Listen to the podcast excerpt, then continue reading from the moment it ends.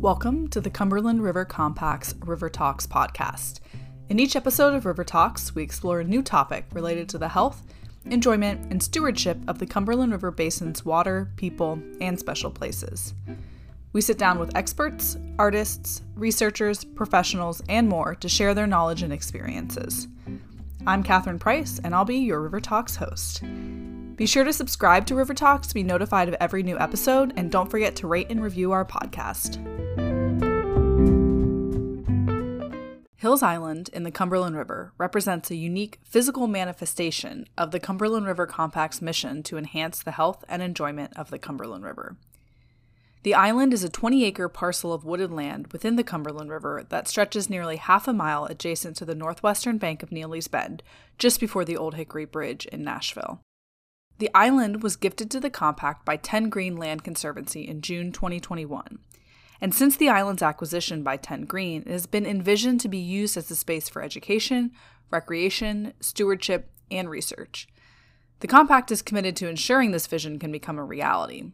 You can hear more about the origin of Hills Island with the compact in our previous episode entitled Hills Island An Inspiring Nashville Island is Gifted to the Compact. Ecologically, Hills Island offers an opportunity to understand the river and its biodiversity more.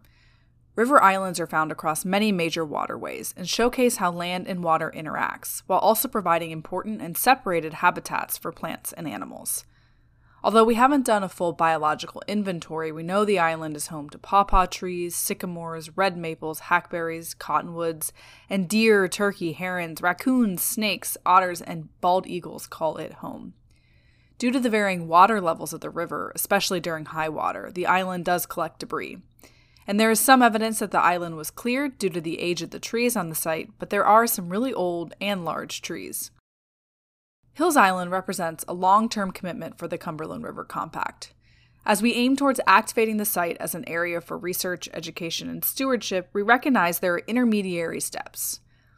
As we learned more about the island and its history, we became particularly interested in how enslaved and formerly enslaved people interacted with the island.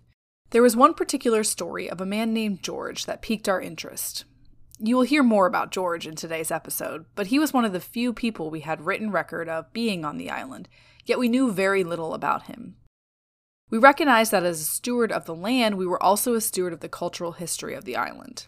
We committed to first understanding the cultural history of the island, particularly the Black and Indigenous history of the island, before we moved towards ecological knowledge.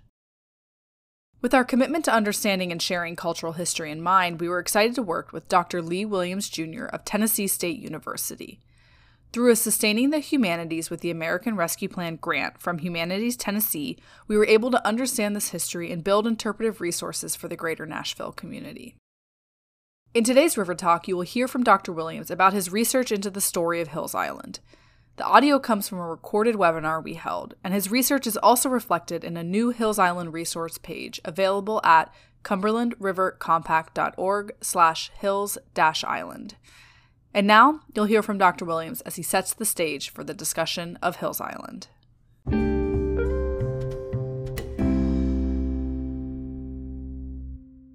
I live in Hermitage and I go across this bridge all the time. This is the, for those of y'all that are familiar with the area, this is the Old Hickory Bridge. You know, you're going into Old Hickory, heading toward Madison.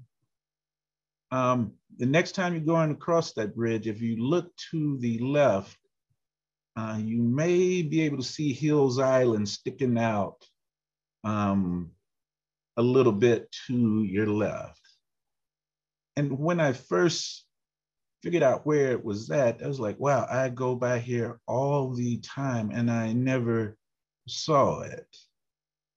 And it, it turns out that um, of all of the spaces that I have looked at in Nashville since I arrived here in 2009, this may very well be one of the most interesting and um, arguably one that will cause me to rethink what early Nashville looked like, particularly early African American Nashville.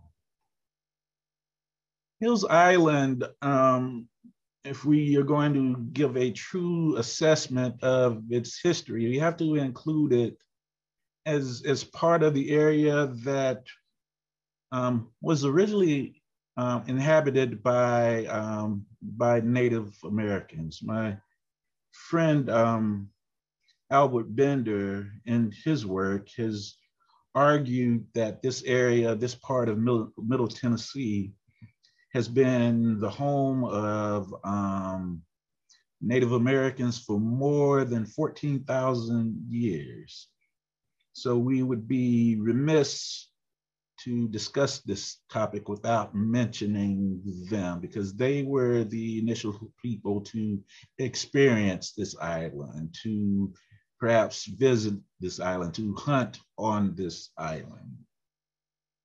But nonetheless, um, the early history of the property remains sketchy to this day because even after Donelson and, and James Robertson come to this area and they decide that, you know, this part of the Cumberland would be a nice place to settle, there's not a whole lot of written records about this area. And even those that we have are a bit spotty.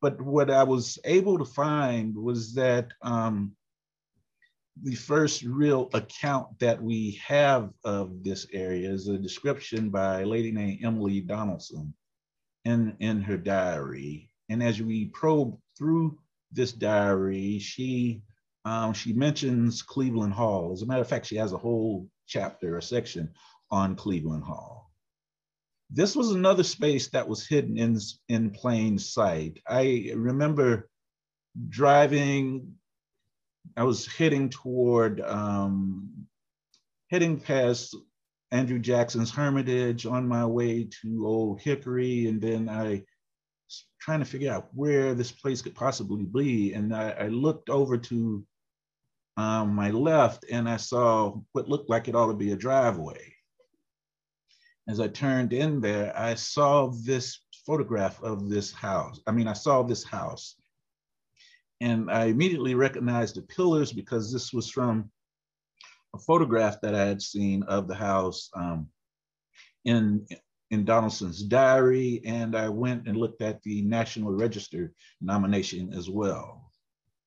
So I was really excited. I pulled up in my truck and I looked, and I was like, okay, the gate is locked you know, that fence is kind of low. I probably could skip across there and grab some pictures, but I refrained from doing that because I didn't want to catch any trespassing charges or anything like that.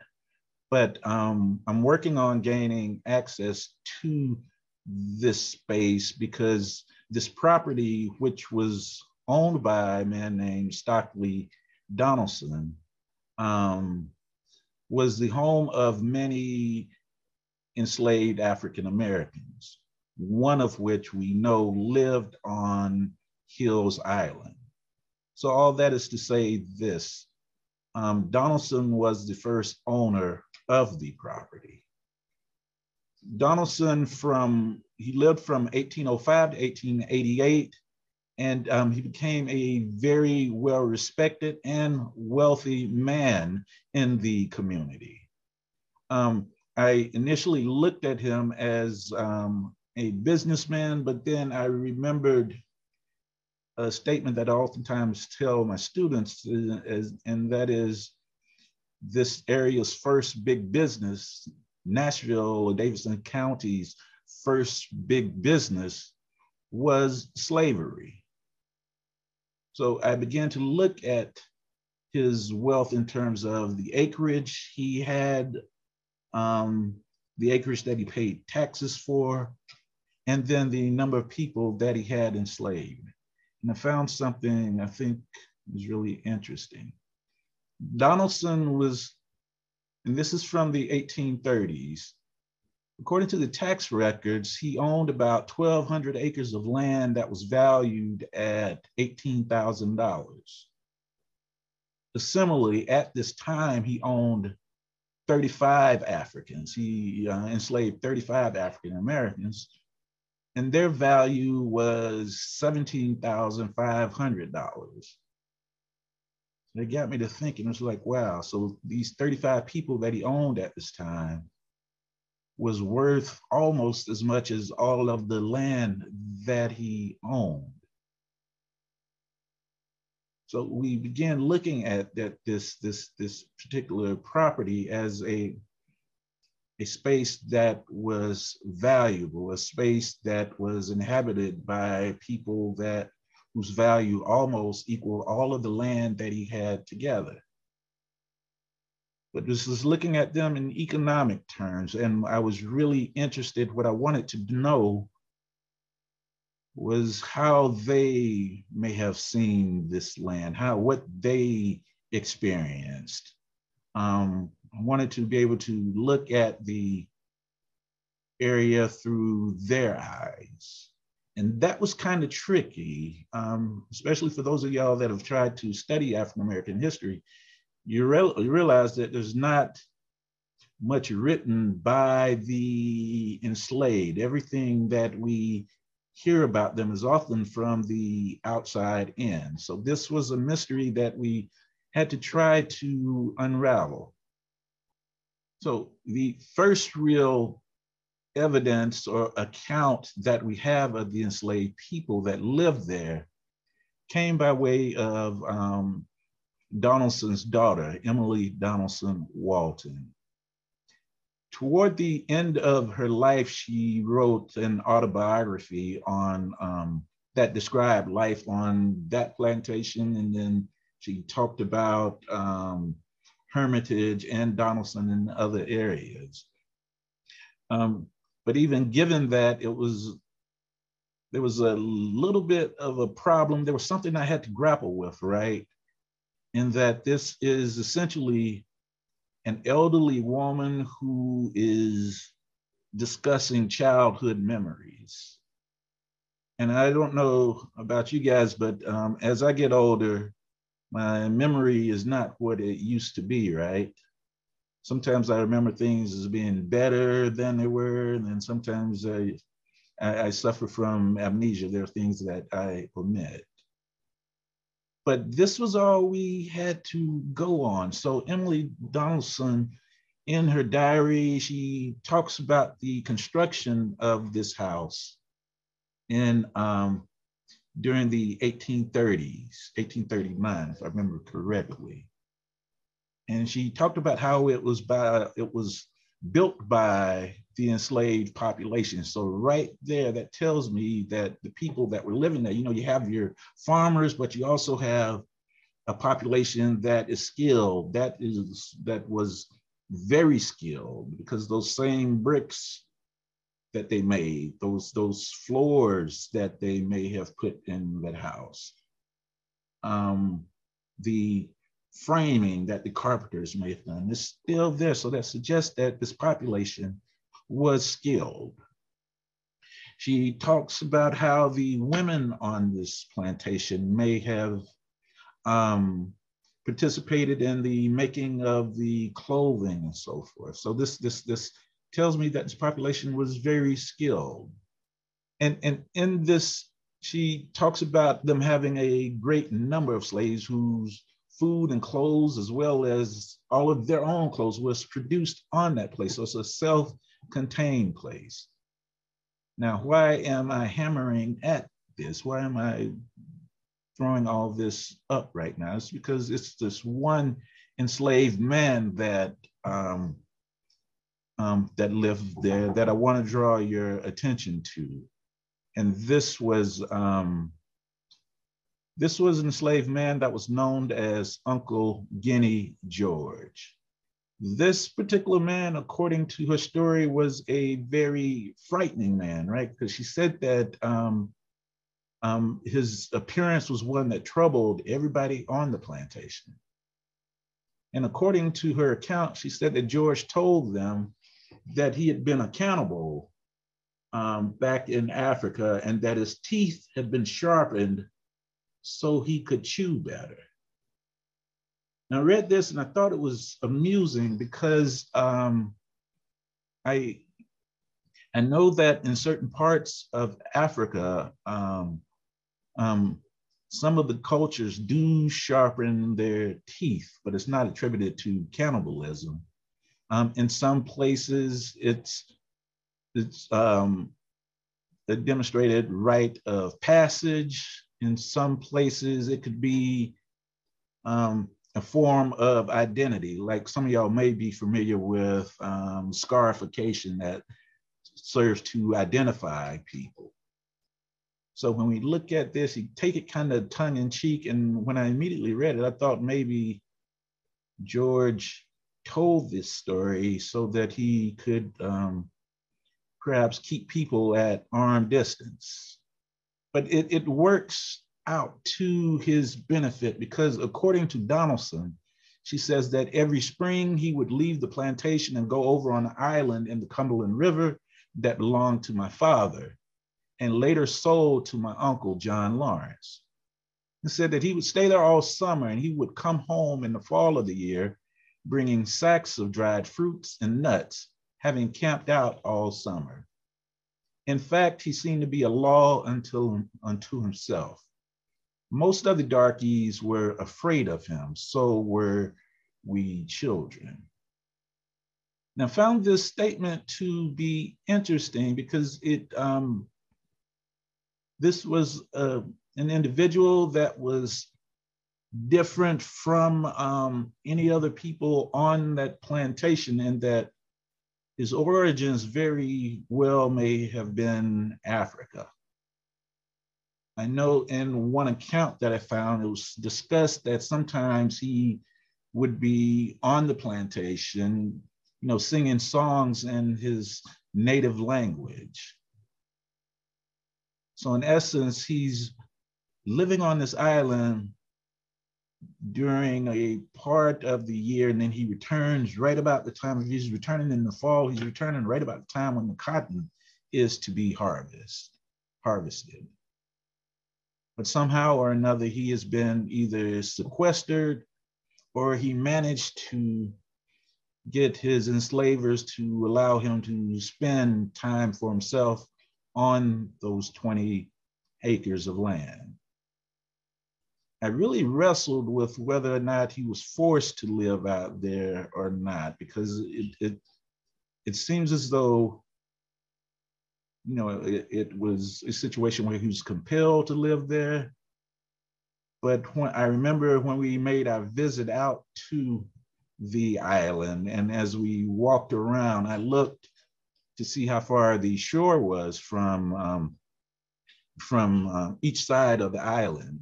And I remember telling, um, I remember telling Jasmine that in my younger days, I probably could swim that area. I could swim that distance if if the the current wasn't too strong. So I'm not sure, and I am. This is something a part of the story that we're still grappling with, and that is whether or not he was there by force or there by choice. But that said, he is one of the earliest, if not the only person that we have a written record of that has been on that island. But as we moved a bit further, I wanted to, um, you know, to try to confirm that this young girl saw what she saw.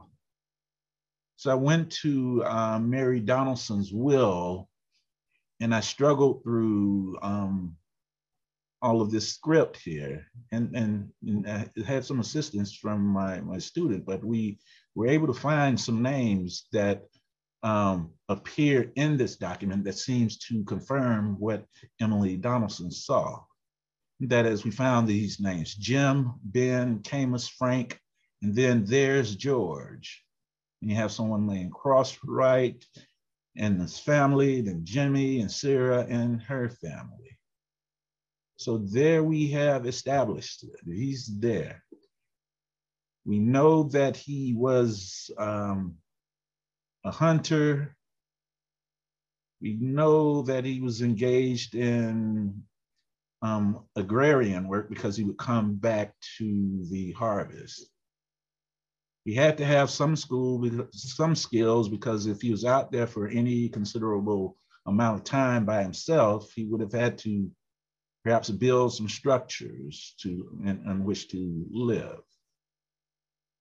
So we have a brief sketch of Mr. George and um, with him being a part of the Donelson plantation, this is the way I'm going to look at it going forward because he's part of that community. So the more that I can learn about that community, it will tell me, it will provide me more information about George and what he might have been like. But this island is, is not named Donelson Island, right? It's called Hills Island. So where did that name come from? Name is associated with um, gentleman named Harry R.W. Hill. Harry Hill. Harry Hill is an interesting figure because he was, during the time that he lived, one of Nashville's most successful businessmen.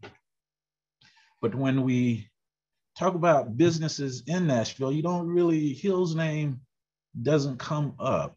I know that I remember going to the city cemetery a few weeks ago um, for its bicentennial celebration, and his son is buried at a very prominent location at the cemetery, right in front of the um, red brick structure. You have a hill there.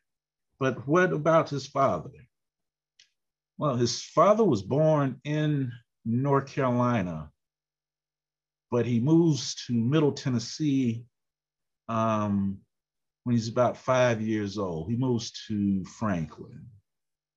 As a boy, he's able to gain employment um, at a local store in, in Franklin, and um, he develops a keen head for business. So much so that by the um, by the early to mid 1820s, he moves to Nashville and sets up shop here. And he becomes very successful. He's an entrepreneur, he's a businessman, a very devoutly religious man. Um, we find evidence of him being involved in the establishment of, um, of McKendree over there on Church Street he becomes a part of a group that um, that creates what will become known as Franklin Pike. He becomes a merchant. Now, bear in mind, let's put this all into a little bit of context here. Nashville as a city is beginning to take off. Its economy is beginning to take off at this time. And a lot of it has to do with the growth and expansion of slavery in the in the territories. I mean, bear in mind that during the 1790s, you have a revolution in Haiti. Um, you have Eli Whitney patenting the cotton gin. Then by the turn of the century, you have the United States by purchasing what becomes known as the Louisiana Territory, thus creating an empire for slavery. Nashville is perfectly situated to benefit from this because as it sits on the Cumberland, it provides a way to ship goods and people to the deep South. So Memphis and Nashville's economies take off at this time as, as they become very prosperous slave ports. Memphis becomes the most important slave port in the volunteer state, followed by Nashville. Um, I humbly submit to you all that this, this purchase and the buying and selling of African Americans during this period became, became Nashville's first big business. Then by the 1840s, by the 1850s, as, as, as, um, as Hill's businesses really began to take off um, in terms of America's foreign trade, um, cotton would become our most, most valuable export. About 1840s, about cotton represented about what over 50% of all US exports. So all that is to say this. The business that Hill was involved in was one that was very lucrative, um, one that contributed greatly to his riches. Because bear in mind, he's not only involved in the slave trade, but he's involved in shipping cotton. He's involved in buying and selling the goods that's necessary to maintain it, to maintain the institution. And his name begins to pop up everywhere. Um, on one hand, it, at the public square, we see where the Union Bank of Tennessee that um, that that that sits on the public square. We find that he is involved in that. At least his his his company is involved in that. This this this top ad that I have it says that the board of directors of the bank will serve until the first Monday of January 1834. This this this board meeting is held at his office. Then we also find a steamer being named after him that travels between Nashville and New Orleans. And it's going to be in New Orleans where he really makes his claim to fame. Nashville becomes um, is still important to him, but he comes, he arrives in New Orleans during the late 1830s and becomes one of the biggest merchants down there. Now, where does Hills Island figure into all of this? There's been one account that suggested that Hill may have used um, Hills Island as a as a lazaretto. Lazaretto is an Italian word that roughly translates into pest house. That is to say that um, he may have used this place as a quarantine station. And the way that typically worked would be he would bring enslaved Africans in, perhaps hold them up on that island for maybe a month. And then if they were healthy, then ship them wherever they he was going to ship them. Perhaps in Nashville or perhaps further in the South, perhaps as far south as New Orleans. This is something that was um, that I'm still working on confirming, but I I read an um, an excerpt that talked about him purchasing and going to and, and intending to sell enslaved people further down south after he stopped at, and I'm quoting here, his port, his port. The, the source didn't, re- didn't reference the city of Nashville or downtown Nashville or the port of Nashville. Uh, it said his port.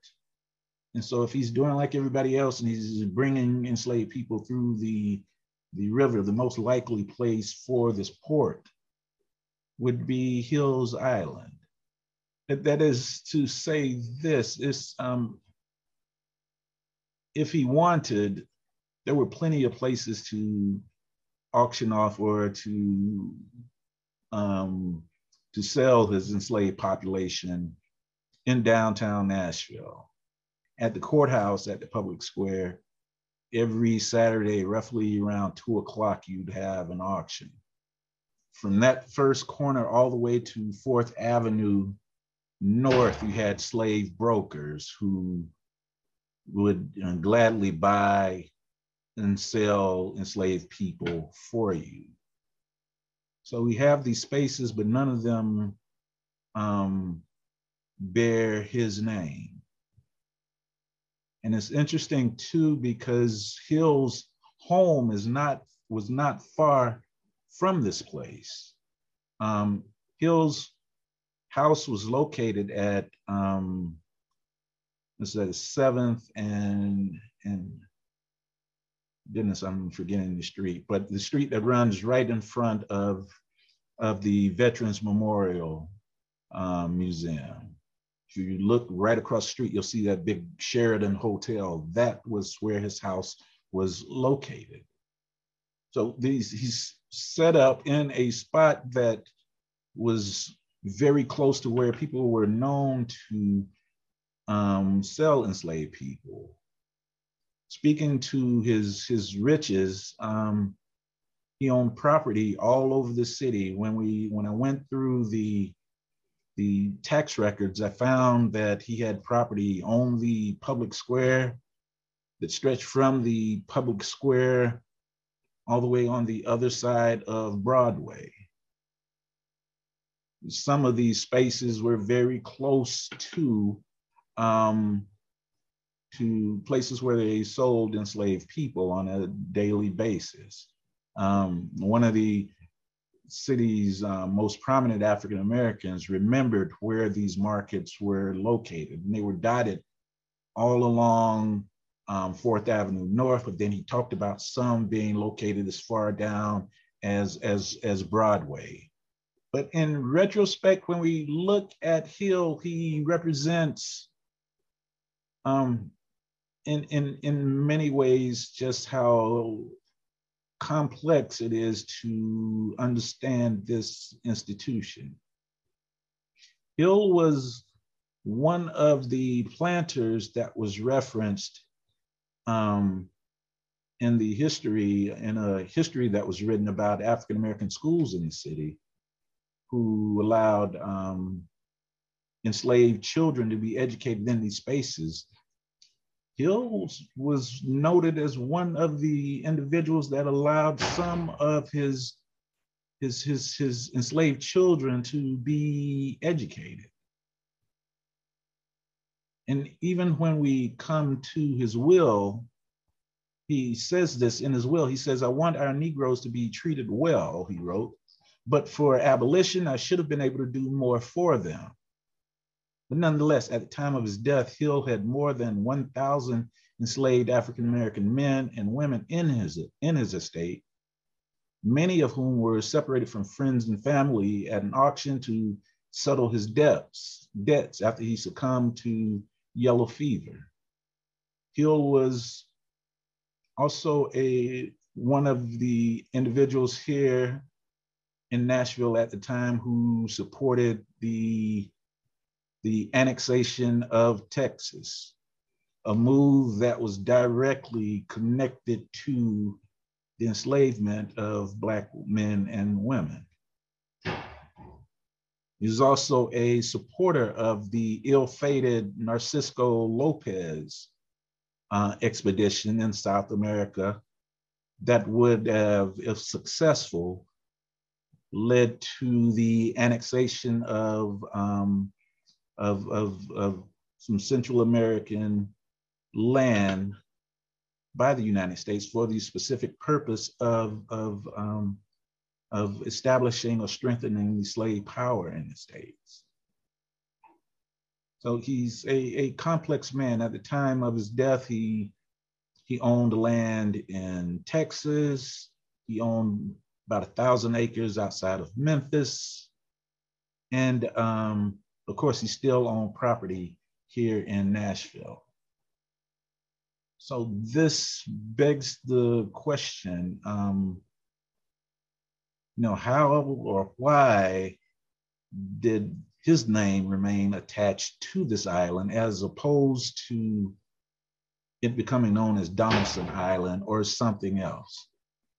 I don't have any real answers for that other than um, I do know that when you have a series of panics that occurred or depressions that occur in the United States during the 1830s, um, he would have been able to to deal with this better than you know many of his neighbors. So maybe there's that.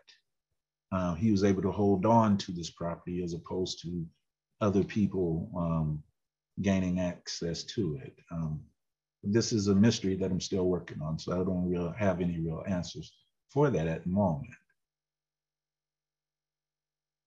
And still, despite the fact that he wanted to protect his enslaved population, um, we see that his, there was a, a great sale of slaves that occurred upon his death.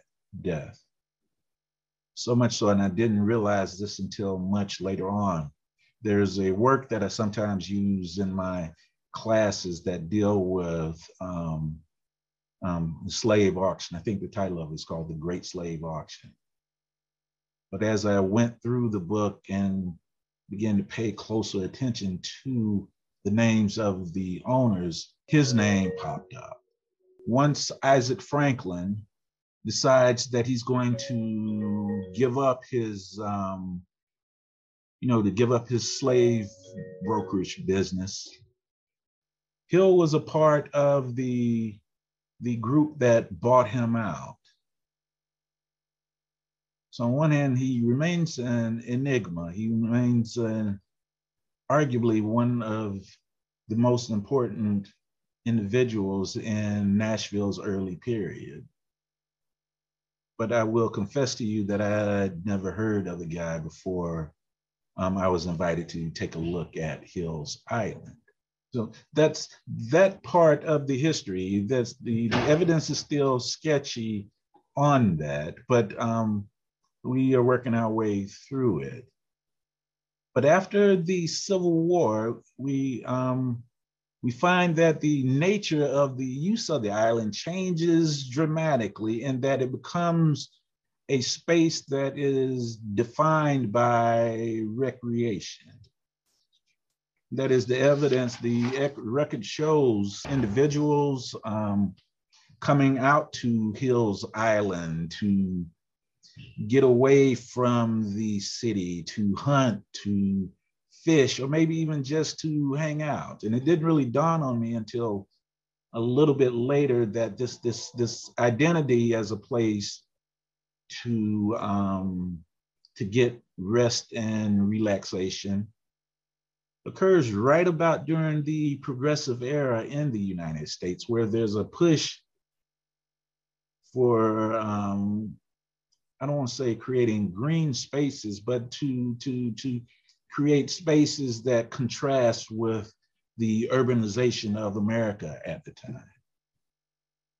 It is during this period that this area is purchased by um, the Seventh day Adventist Church.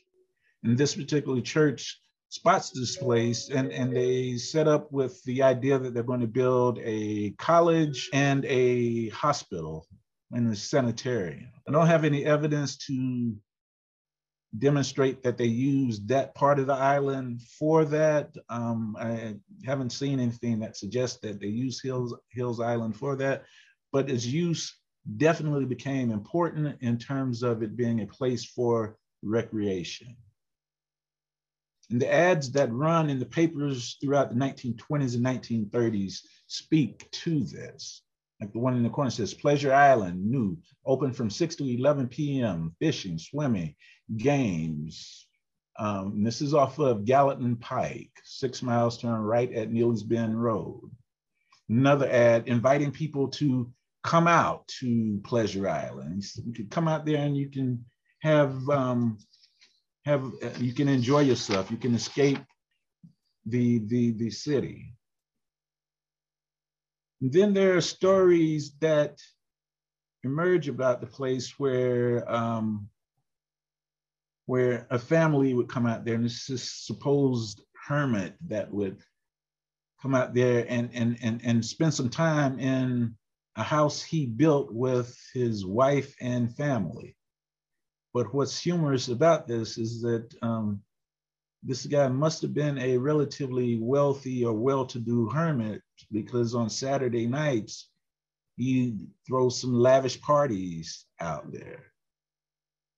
So this this this space, which would later be used by um, the YWCA who would come out there and have camps, and um, other groups that would come out to Hills Island just to enjoy themselves. Um, this is what defines this, this, this space during the early part of the 20th century. Um, there is, I think, much archaeological work that needs to be done that could help flesh out these stories of, of Hills Island that we that we know. One of the more interesting stories that I've come across involved a group of hunters who decide to go hunting at Hills Island and they pay an African American man to row them out to the island. So they get out there and they hunt for a few hours, then a storm comes up on them really quickly. So they scurry back to the dock where, well, they scurry back to the spot where the um, where the African American dropped him off, and lo and behold, he was gone. So they had to ride out the storm. And if you can imagine these men on the island screaming during the thunder and lightning, trying to get somebody's attention so that they could come and get them, but they, they fail in doing so. Finally, once the storm ends, they get somebody attention and, and um, they are rescued, so to speak.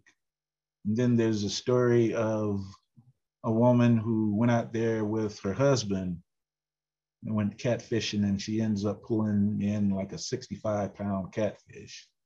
So this is, these are some of the stories that speak to this place as a recreational space. Initially, I thought that, you know, it'd be a place where Nashville's wealthier class of people would come and try to find some um, some escape from the city. Um, but it seems as though it was a, a place where um, many people in the community, if they had a boat, they could get out there. In, in closing, I think, um, of course, there's still a lot to learn about um, Hills Island, particularly its history. Um, there are a lot of threads that still need to be un uncovered. Um, I, I, know for certain that members of Hill's family um, um, married into the Donelson family. But my interest as a professor of African American history, I, I, I want to kind of look at this place through the eyes of the enslaved. What did that mean? We know that George was able to live out there on the island by himself for a while, but um, wondering if he had any visitors. And if so, what did they do? Um, this is going to take a multidisciplinary um, effort to uncover the the the the um, the history of the island in terms of the archaeology, in terms of the the ecology of the land. Then we'll need some help on telling the, these stories. I would be really interested in a musician who could go out there and and and write something, write a piece of music that was based upon what they were feeling at the time, or maybe even a poet or an artist. Um, but it also should be a space, I believe, where we encourage our young people to come to think about nature and to think about the history, the early history of, um, of this place we call home.